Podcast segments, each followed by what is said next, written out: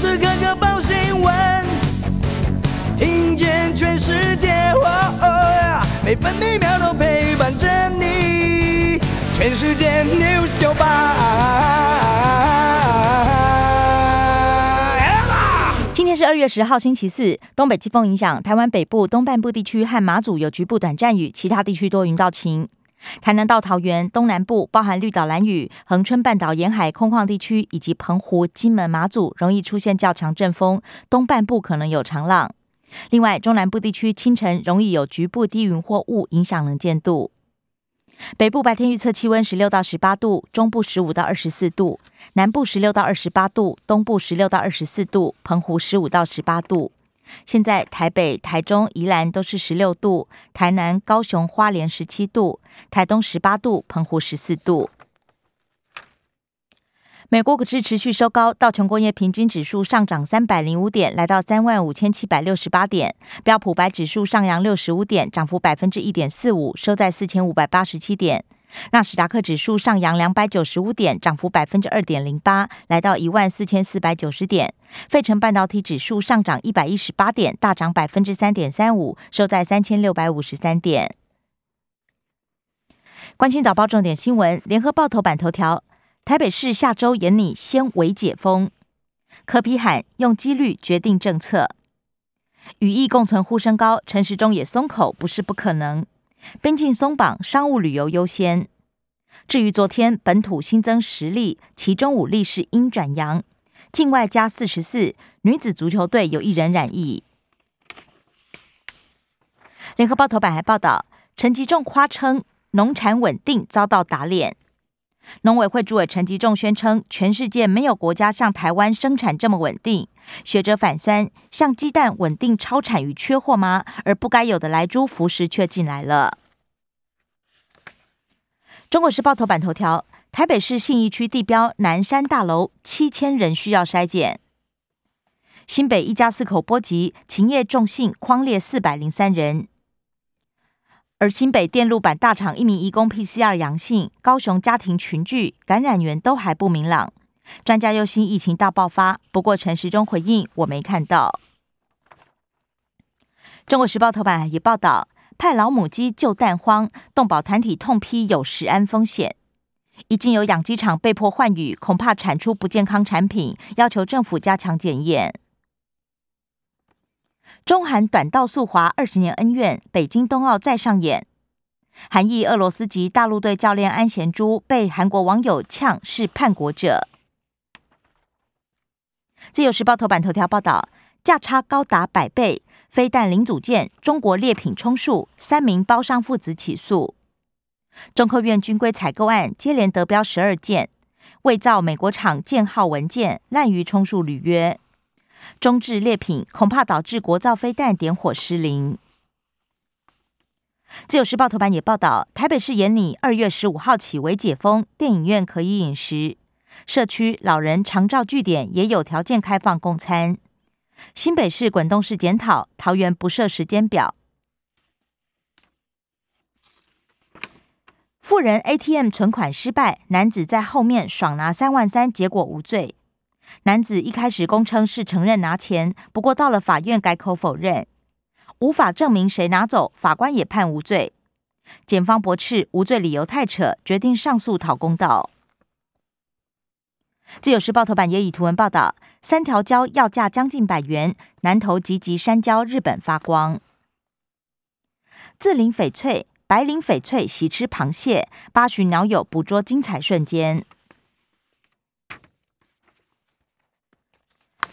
工商时报头版头条报道，买气归队重返万八，三大法人买超超过一百八十亿。昨天台股大涨一百八十五点，收在一万八千一百五十一点。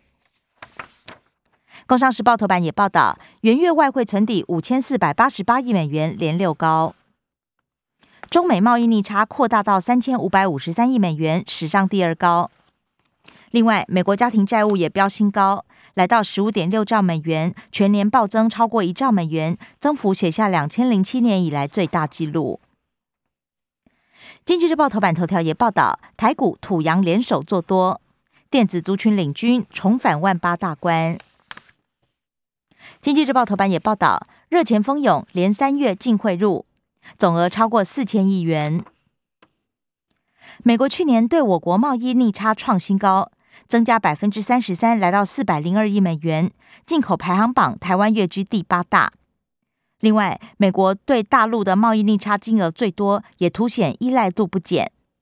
而美中贸易协议盘点，北京采购只达到六成。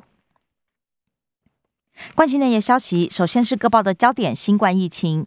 联合报，防疫旅馆可能交叉感染，专家提醒应转阳比例增加。自由时报，PCB 软板大厂嘉联益树林厂移工确诊，召回一百五十人裁减。第二十二轮接种已经预约将近七成。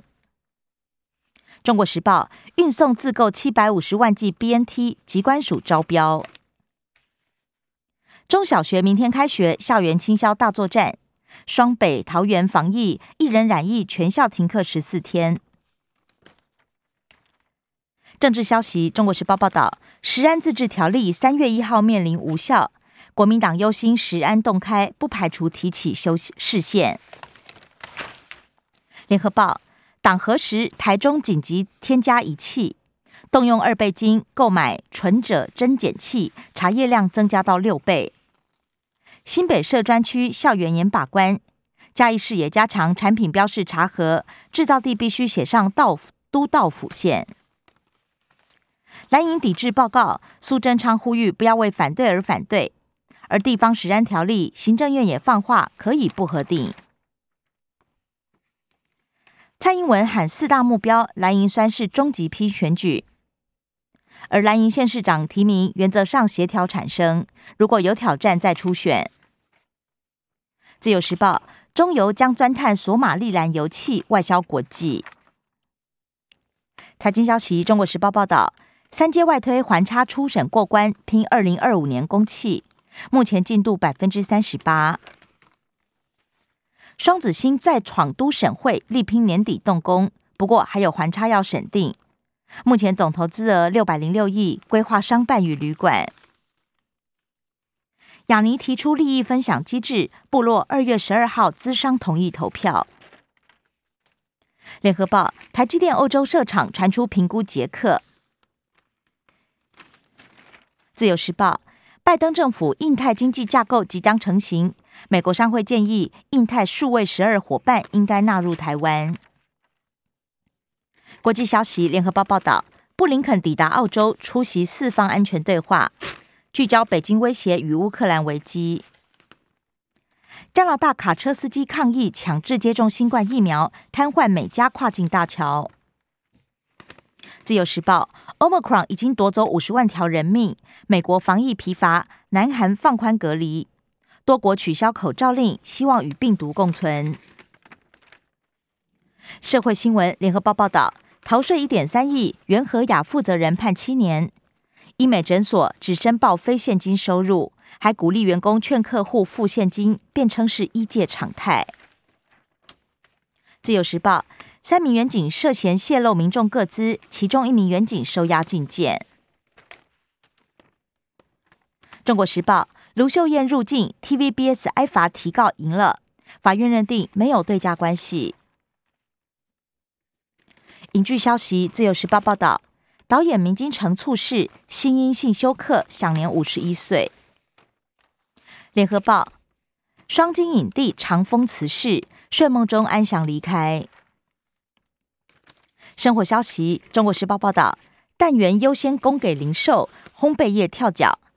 目前每日缺量上看两百万颗，团扇 CAS 一体蛋每斤也来到一百二十七元。联合报：毛小孩解禁，公寓大厦将不可以禁养，而内政部严拟修改管理条例，不过租屋不在此限。公共艺术法三十年来首度大修，经费增加一点五倍。暂停预约山月吊桥，三月封桥保养。